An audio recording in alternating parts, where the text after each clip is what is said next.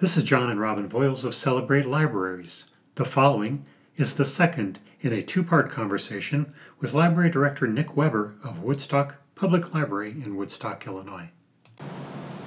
I think you addressed the um, how Woodstock, uh, how the library is serving the unique needs of this community by some of the things that you, uh, some of the partnerships, some of the outreach that you talked about. Is there anything else that you'd like to, to add to that?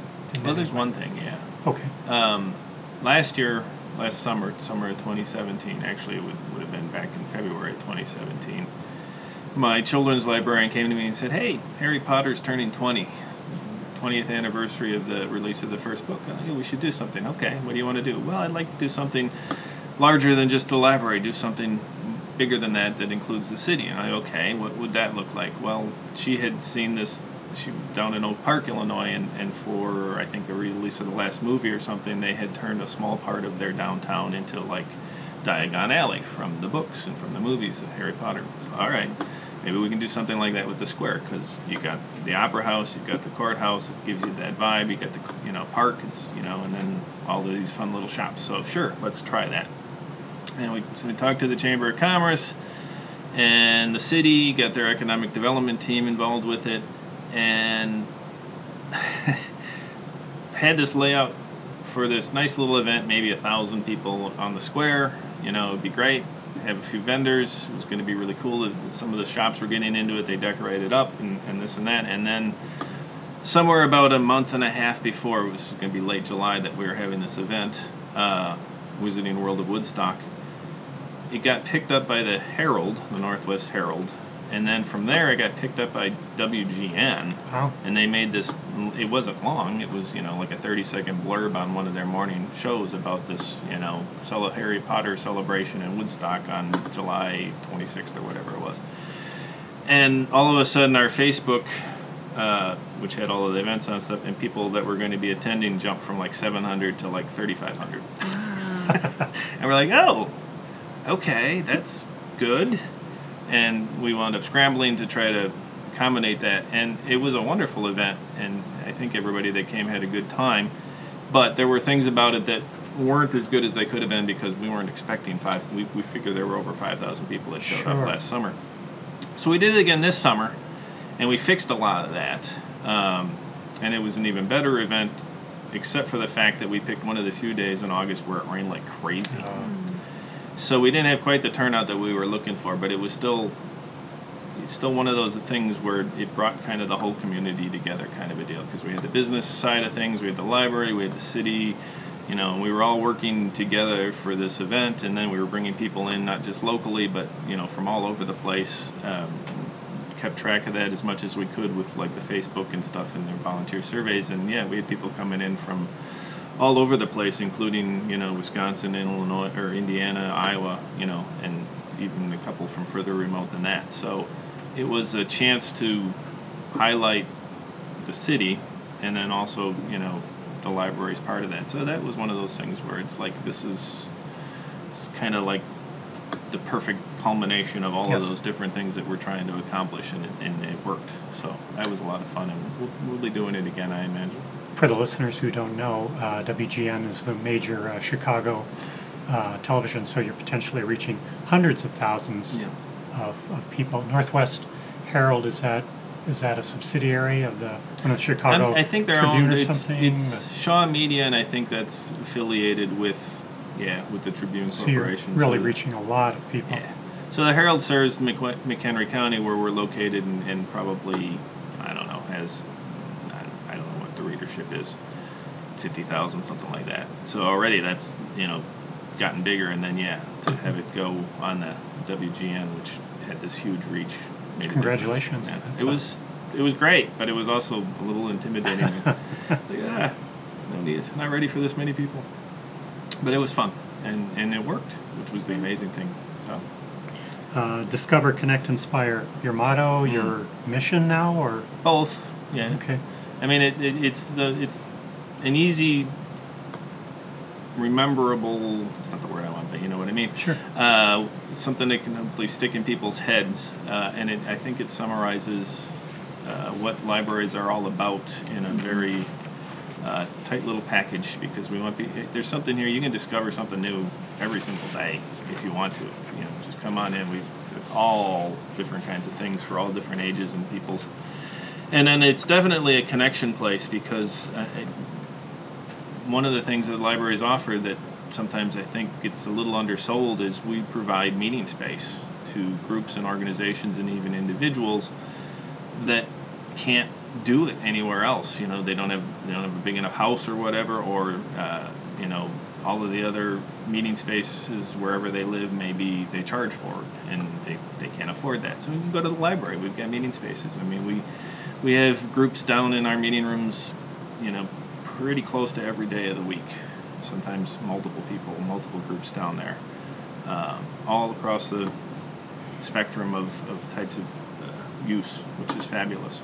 Clubs, business organizations, Yeah, clubs, civic- business organizations, homeschoolers, um, homeowners associations, yeah, Boy Scouts, all different kinds of things. Um, and so we provide that connection point, and then one of the things that it also serves as is a place where we can connect people with similar interests. So we'll we have our World Film Night, and we can get people that are interested in foreign films together, or uh, you mentioned the health stuff. We do periodic things where the, the local health providers will come in and provide free or reduced costs, like flu shots or screenings and things of that nature. So it gives an opportunity for members of the community to come in and take advantage of things of that nature.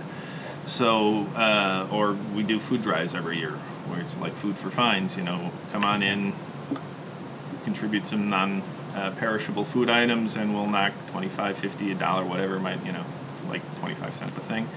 We'll knock it off your fines. you And know. then that's the, the food's provided to a local food Yeah, shelf or something? we got a food pantry here in town that, that helps out, uh, you know, everybody within the city. I think it goes outside the city. But yeah, they, they you know, they're open and folks can go there if they need help with, with their food uh, needs. They can go there and get what they need. And, and we gather that here and then take it over there. And so again, it goes back to supporting the city. Do you have anything, when we were in New Berlin, uh, we worked with the New Berlin Public Library in Wisconsin, and they had mittens and Mhm. hats, Mhm. and do you have anything on that line We with do. clothing? Yeah. Uh, for the winter, we provide a little bin. Um, not that little, one of the big totes. And we always started out with some that we contribute.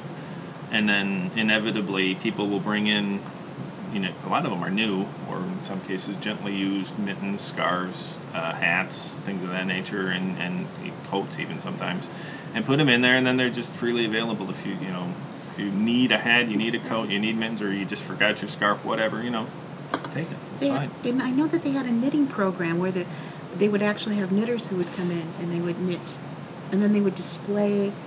They'd Mm. have a nice little exhibition, and then people after that would they would distribute Okay. the product.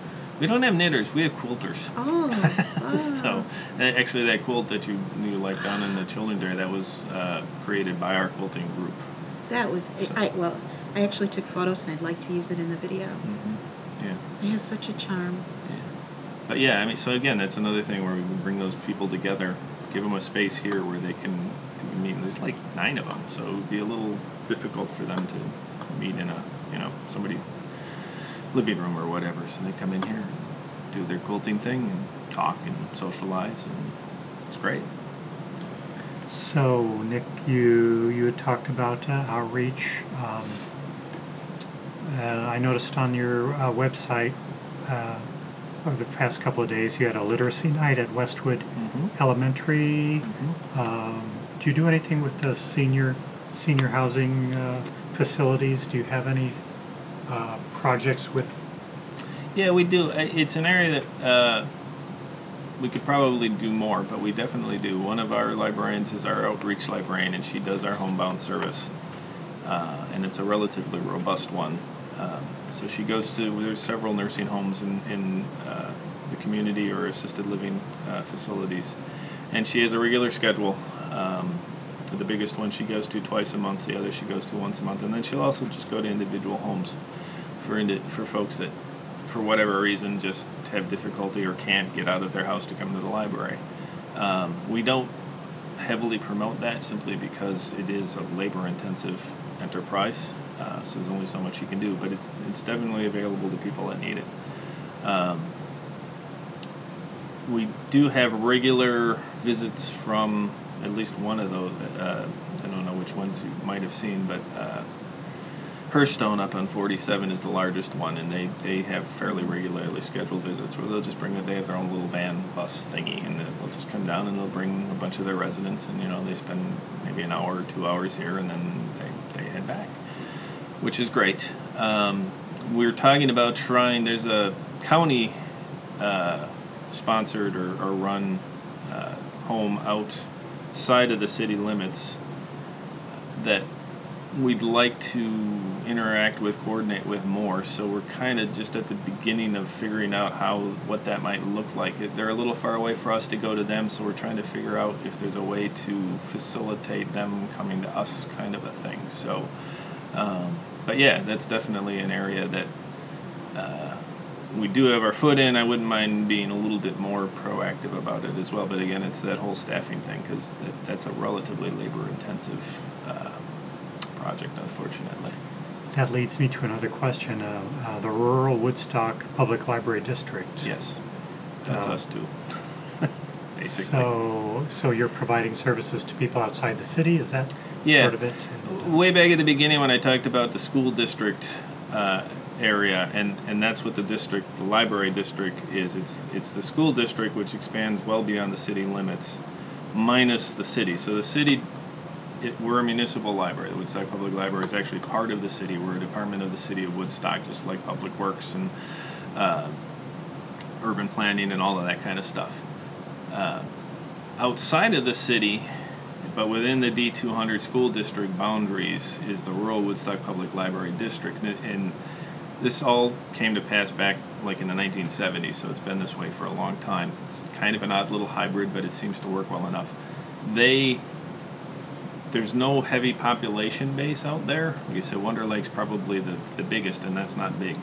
But there are 12,000 plus people in that. It's, it's just spread out over a really large space. And we're their library. I mean, effectively, there's you know a few of them down the southeast. I suppose could go down to Crystal Lake, and a few on the northeast could go all the way to McHenry. But generally speaking, we're the library that they come to. So they form this district, uh, and what they do basically is they they levy for library services, and then they contract with the library here with us, with Woodstock Public Library, to be to provide those services. So effectively, we are their library as well. So we serve not just the city, but the entire school district which is somewhere in that 37, 38,000 range.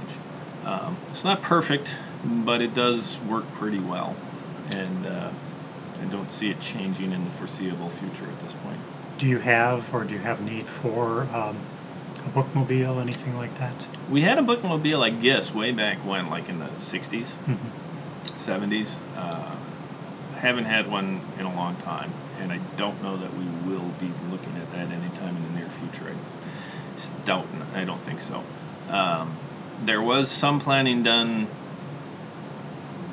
about 10 years ago. Before I've only been here for five, so I'm not entirely sure. But when they built the newest high school here in town, Woodstock North High School, at that point, it was before the 2008 housing crash, and there were all of these projections of huge growth and et cetera, et cetera.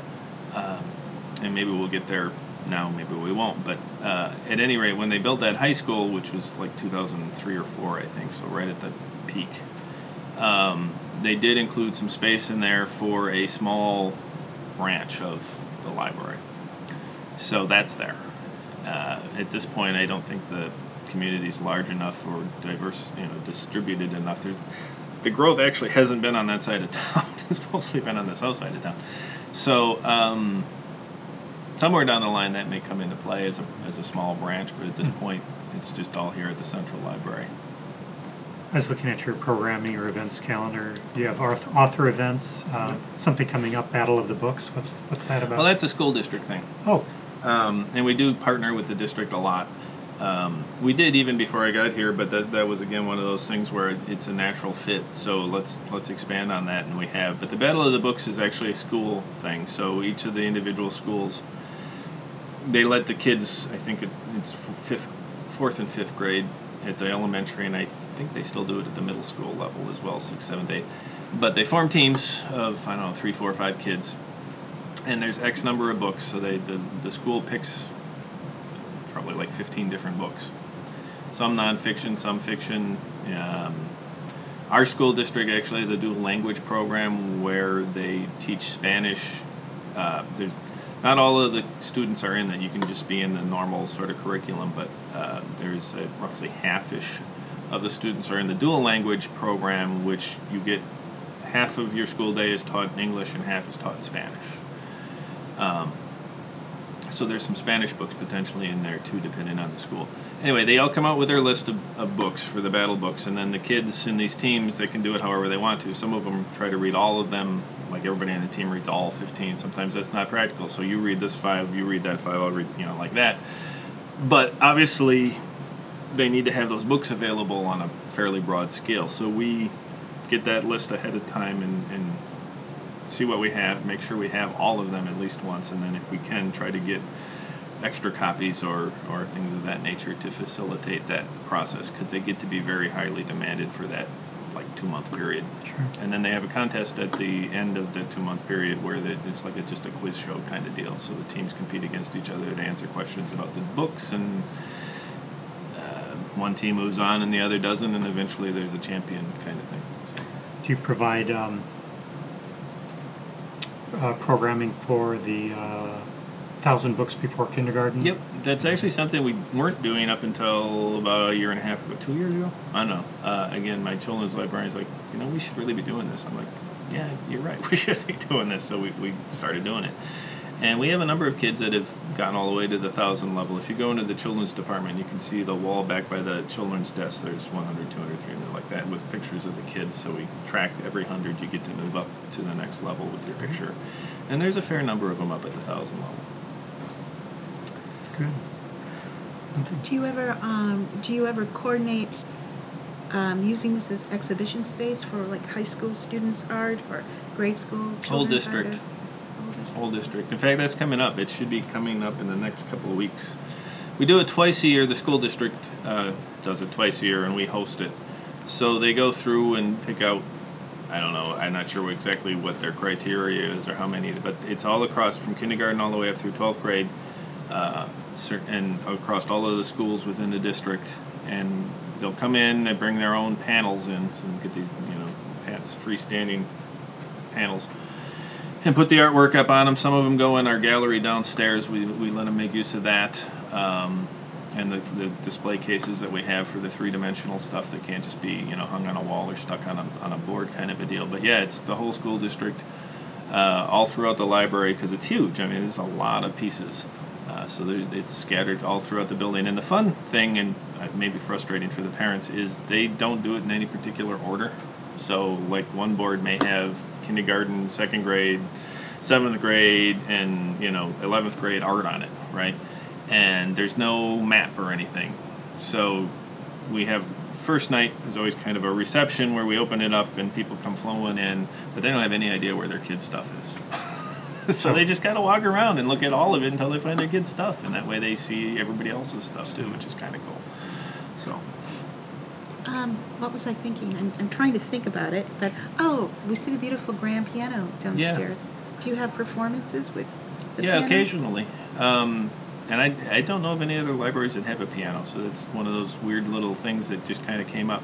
It's it came up out of the partnership with the Opera House, which is also a city department. So the Opera House on the square, beautiful building. They're a year older than us. Um, they built in 1890, and they had this baby grand in one of their rooms, and, and it really didn't fit very well into the space that they had, and they didn't need it because they had an actual grand piano that was up, you know, in the auditorium and was used there. So it was just kind of there and didn't get used at all, and it didn't really fit. So somewhere along the line, you know, the director mentioned this, and I'm like. Uh, that would be interesting. And we talked about it some, and he was amenable to having it come over here. So it's technically the opera houses, but they're po- totally fine with us having it here. So we have people come in periodically, and they'll just play. We had a staff member who was was a pretty good uh, pianist, and, and she would play occasionally. We have one uh, community member comes in nearly every Friday and does about two hours of music, which is and it, it's a lovely thing because you're sitting in the library, you know, up at the front desk or, or looking the fiction or whatever, and just have this music kind of drifting through the library. It's really cool. Um, but yeah, so it, it was just kind of worked out as this this cool serendipity with the opera house that we could get this piano and bring it in. And it was nice too because we've had a few uh, programs where we'll have performers that play the piano and then and we want to use our baby. Oh yeah, that'd be great. So then we kind of reconfigure that space and get as many chairs as we can in there and. Uh, and then, well, people just stand for it, and we'll, we'll have a sort of mini concert kind of deal down there. It's really cool. We do uh, the friends do this thing uh, every year. They, they did this before I got here, and I was kind of stunned when I got here and heard about it the first time. They do miniature golf in the library every year as a fundraiser, and uh, 18 holes because the building's big enough to accommodate that. So, uh, you know, they get sponsorships for the holes. You pay a small price to play, and there's a raffle and all. So there's all different ways that they raise money. But since we added the piano, we've been having somebody come in. We do two different things. So there's a Saturday, which was what it used to just be. Was Saturday you come in? It's kind of a family event. Everybody can play. You know, it wasn't terribly expensive. It's like five bucks a person. Play through your golf, have a lot of fun. It was great. And then it's been four years ago. Uh, Gail, who's the primary friend who coordinated this whole thing, it was her brainchild, and she still does most of the work for it. Was talking. She wanted to come up with some, some new, fresh things, and so we were talking a little bit, and we came up with this concept of having like a uh, we call it library after dark. So it's uh, light cocktails, heavy hors d'oeuvres. After we close on Friday, so the library's empty, uh, and we get like community people, a lot of the you know community relatively influent known quantities, however you want to put it, come in, the mayor, things like that, come in and participate. They can play golf. A lot of them don't even bother to do the golf. They just come in and have the hors d'oeuvres and drinks and socialize and mingle and stuff like that. But they can. Uh, some of them take advantage of it. And then, yeah, so then we, with the piano, we were able to add some entertainment for that as well, which was a really nice kind of effect for that after hours kind of socializing kind of setup. It was nice. It works really well. Never anticipated having a piano in my library, but it, it That's been really cool actually. Yeah, it, it works out well. And the blonde wood was another thing because it's a it's a real blonde uh, wood, very pale, and that didn't fit with the uh, opera house's decor at all, particularly. But it fits really well with ours. Uh, we had talked about some of the partnerships, yeah. possibly with businesses, nonprofits, the school, and Yeah. we had kind of covered that. Is there anything you want to add to that list? Well, I uh, I guess you had talked about you'd been down there and he's been to past ethereal or into ethereal confections, and then the, the bookstore. The bookstore has been a natural uh, fit. It's a little independent, not that little. It's an independent bookstore, uh, and you know the owner is a friend of the library, so she's great to work with. We do collaborative uh, events, and like and a few times hasn't happened a lot, but talking about the farmers market and doing story times down there. Occasionally, uh, it's been rained out the story time part of it, and we just have it over at Read Between the Lines, and and she's got a space in the back of the building that we could just you know. So Mary has it there, which is great. So having that those kind of connections within the community where you can you know not only do you lend them your resources, but you can you can also take advantage of, of what they have to offer. I think is been wonderfully rewarding for both the community and the library. So those are those kind of things are nice. Um, Chamber of Commerce when I got here was a little stale, and they got some new leadership and some new energy, and so it's been fun to work with them over the last couple of years as they kind of gear back up into being more of a, a vibrant, you know, useful uh, resource within the city. Uh, the Wizarding World allowed us to make some connections with some of the larger companies in town because they're all you know they're they're not downtown. They're not on the square obviously. That wouldn't make any sense. So they're out more in the industrial park area and things like that. But um, and for mini golf we'd always been trying to reach out to these larger companies and it, it just never seemed like there was a connection to be made there. But with the Wizarding World we came up with uh, some projects some things to do. We had a uh, well the maps that you know that was not cheap to do that. So that was one of those things you come come to these this company, Other World Computing was the was the main one, and you know you have an actual thing. We'd like to do this. Uh, would you want to sponsor it? And they did. So you know they, they covered the cost of those maps, which was fabulous Great. for us. So you know that kind of connection allows you to do things even in a situation where we're a municipal library and don't have a lot of extra money laying around for programs and events, if we can get those connections, that, that allows us to do more than we would be able to do otherwise, which is great. Challenger Business Center for Science and Technology. What is that? It used to be an independent uh, entity, and it, it focused on STEM type science, technology, engineering kind of things. They uh, did actual classes, and then they would like during the summer they did a lot of summer camp kind of deals where you know you'd have a group of kids come in and learn about space or learn about engineering, whatever it is. Uh, and I forget exactly when. I think it was about a year and a half, two years ago. Aurora University. Uh, know if they actually purchased. Anyway, they merged, and so now it, they actually offer some uh, college and master's classes at the center as well. Um, in fact, they have a public administration course over there, I believe. Um, so it, it it's still a space, science, technology, engineering kind of focus, but now it has this affiliation with Aurora University as well. So it's got a little more, a little broader reach, a little firmer foundation, I guess. And uh, Loyola has a presence in the area. Yeah, they've got a campus, not a campus, got a conference center kind of thing out uh, just outside in within the rural district. Um, so they're uh, they're out there. We we do have some connections. The library doesn't, but the city has some connections and collaborations with them as well. So that's been nice. Uh, McHenry County College isn't. It's just outside of the city limits, so that's uh, also it's a two-year sort of college, community college, get you ready to go to other places or just to get your two-year degree. But we do work with them.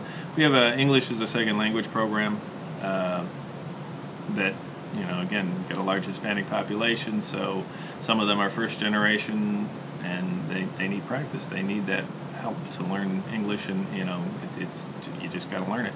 So we get a relatively uh, long-running and, and effective ESL program, and we do that in conjunction with McHenry County College. A lot of the tutors we get come through them, uh, which has been great because it's not always the easiest. You know, a lot of people can speak both languages, but being able to teach someone the other one is not always something someone can do. Um, we'll probably mention in some way on the website, possibly, some of the some of the history of the area, Mhm. and that might be Typewriter City, Eugene V. Debs, Orson Welles, Groundhog Groundhog's Day, the film, Bill Murray, all of them so 1930, 1993. um, yes. Do you have anything that you'd like to add? I mean, we'll probably highlight them in some way, but Pickles. pickles. Yeah, we get still have a Claussen plant here in town, and and uh, used to be another uh, pickle place. So, uh, typewriters and pickles were what Woodstock was known for for a long time, and the typewriters are gone, but we still got pickles. Do you have pickle characters for the kids? No, Oh, you should get pickle a thought. characters. Didn't thought of Yeah. that. Yes, Yeah, we've got to get pickle characters. pickle pickle characters. Yeah, so the Claussen plant's up over on the west side. Uh, yeah, the typewriters we used to have, I forget the percent, I think it was like 20% of all of the typewriters in the world were made in Woodstock at one point. Uh, what else? Debs is good. Groundhog Day definitely. That's that's an ongoing thing. A big festival every middle, early February. Have a festival that people come to is amazing because it's early February. Um, the Opera House yeah, is still active and over the years has hosted lots of famous people. Um, you can go down that mural and see some of the bigger names, but uh, they've got a long history. Okay. I think it's courthouse itself is kind of interesting Yeah. because the, the courthouse on the square that was the original. It was built in 1858, I think, something like that, mm-hmm. as the courthouse for the county, and it was used for over a hundred years. And then the county moved out to the new facility on the north side of town on 47 in the 70s. Still owned that one, but they didn't maintain it properly, unfortunately.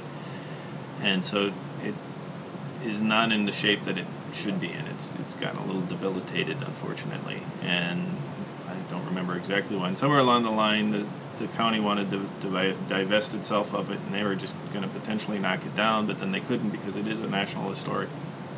It's on the National Historic Register, and the city took it on, so it, it's now the city's uh, property, and they've been slowly renovating and, and uh, resuscitating the building.